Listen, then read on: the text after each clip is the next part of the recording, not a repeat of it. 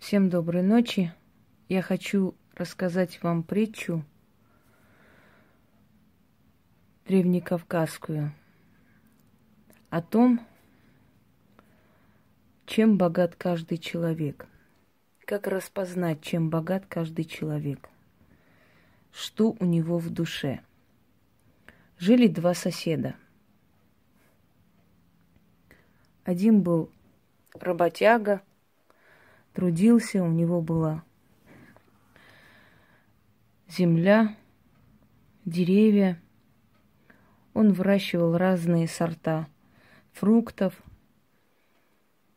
Одним словом, вся его семья с утра до ночи трудились. Потом по осени продавали фрукты, все, что давал им. Их огород, их земля – все, что давали деревья, за которым они ухаживали, все, что давал им их скот. И жили зажиточно, жили счастливо, дружной семьей. А рядом жила бедная семья. И бедствовали они, потому что не желали работать, не желали создавать, не желали трудиться и утруждать себя ни в чем. День и ночь предавались веселью – если где- где-то находили э, какую-то сумму денег, либо просили у кого-либо, с утра до ночи гуляли, радовались, а потом злились на всех и вся и ненавидели за то, что у кого-то есть еда, уютный дом, ухоженный сад, а у них все заброшено, заросло травой. Но при этом не умнели – не брались за ум. Сельский народ пытался им помочь во много раз. Приходили, помогали, чем могли. Очищали им огород, сажали деревья, но через некоторое время это все высыхало, все уходило в никуда, потому что за этим всем никто не ухаживал. И тогда народ махнул рукой и оставил их, и более не выслушивал их просьб, не считал нужным им помогать.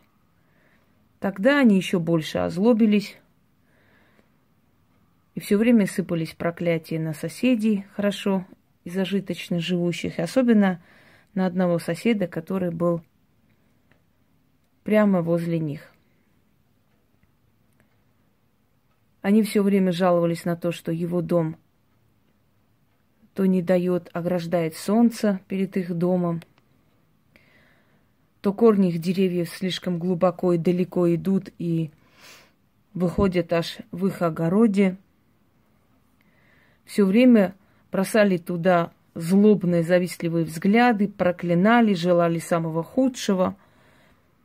И однажды отец семейства, не выдержав, взял огромное ведро, вычерпал из туалета дерьмо, принес и вылил прямо у их порога. Когда они утром проснулись, то увидели возле их порога нечистоты.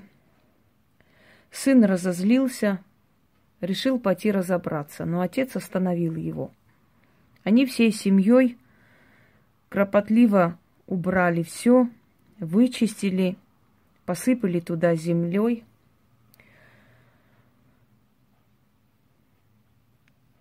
Брызнули туда разных э, запахов цветов, чтобы оглушить тот запах, который шел от нечистот. Отец семейства взял это ведро, помыл, очистил, набрал самых лучших яблок – принес к ним домой и поставил возле их порога. И тогда сосед, который вылил дерьмо, удивленно спросил, «Человек Божий, ты в своем уме? Я принес и вылил возле твоего порога дерьмо, а ты набрал самых лучших яблок, наполнил это ведро и принес мне обратно. Как тебя понять? Он сказал, а понимать нужно вот так. У кого в душе что есть, то и выливает. В твоей душе дерьмо, ты мне дерьмо и принес. В моей душе красота, искренность, любовь и огромное желание работать и жить. Вот я тебе дарю эту красоту. Кто чем богат, тем и делится, дорогие друзья. Меня иногда спрашивают, почему люди, понимая даже, видя опасность перед собой, все равно идут на эту опасность, делая зло тому человеку, которому зло делать не, не стоит. Знаете так, такую поговорку? Не кусай того, кто тебя сожрет. Почему люди, понимая эту опасность, все равно на это идут? Дорогие друзья, есть такое понятие, как зависть. И зависть называется раком души. Про это я уже рассказывала много-много раз.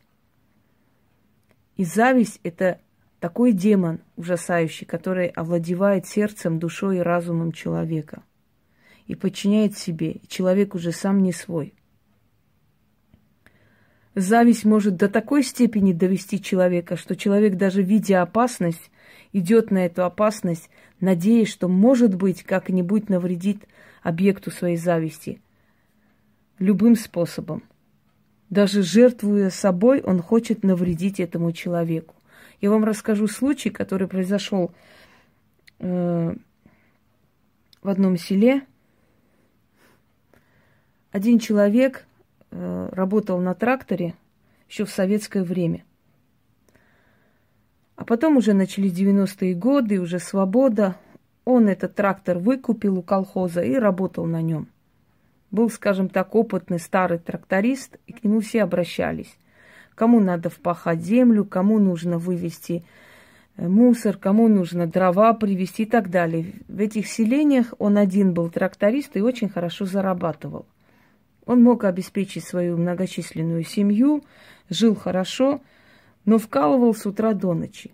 Этого человека никогда не было дома, он никогда не участвовал в каких-то пирах, гуляниях, потому что ему было некогда. И вот соседи постоянно ссорились с ним – то вот землю ты захватил на 20 сантиметров больше, вызывают, значит, этих участковых, то уполномоченных мерить эту землю, то вода твоя в наш огород идет, не нравится, то твоя скотина сюда пришла и съела что-то в нашем огороде. И вот бесконечно, без конца ссоры, ссоры, постоянные проклятия в их сторону – этот человек уже не знал, куда деться, он уже начал думать, может, ему дом продать и, или совсем переехать в другом месте, построить свой дом, потому что не было жития от этих людей. Каждый божий день то милиция, то сельсовет, то еще кто-то стояли у порога и что-то там спрашивали. И вот проходит некоторое время, и вдруг эти соседи тоже покупают трактор. И тогда все стало на свои места, все поняли, Почему, к чему эти ссоры были, эта ненависть была? Потому что эти люди завидовали, им было неприятно, что этот человек хорошо зарабатывает, и они хотели хоть таким образом навредить и достать. То есть искали какую-либо причину, чтобы достать этого человека.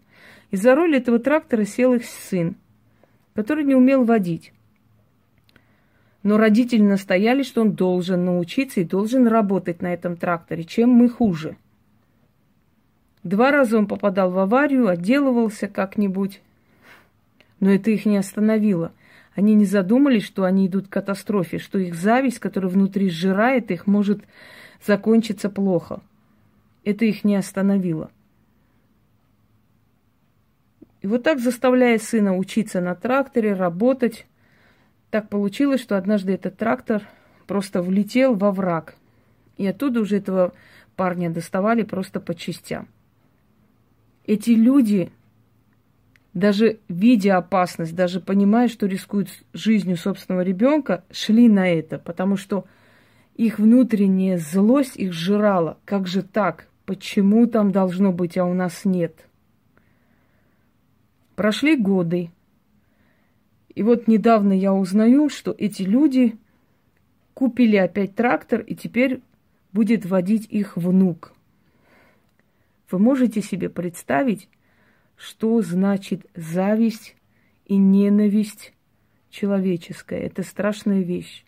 И люди порою идут на жуткую, просто жуткие поступки, на риск, на что угодно, чтобы оглушить этот крик зависти внутри.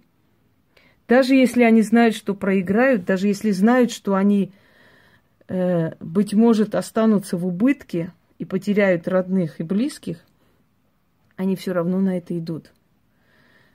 Поэтому никогда не удивляйтесь и не пытайтесь понимать таких людей. А притча, которую я вначале вам рассказала, и вот второй рассказ, именно говорят о том, что каждый человек выплескивает наружу то, чем он богат. Вот что человек говорит, что человек отдает миру, каждый человек приходит в этот мир, в эту жизнь, чтобы сказать свое слово. И то слово, которое он говорит этому миру, это и есть то, чем полна его душа.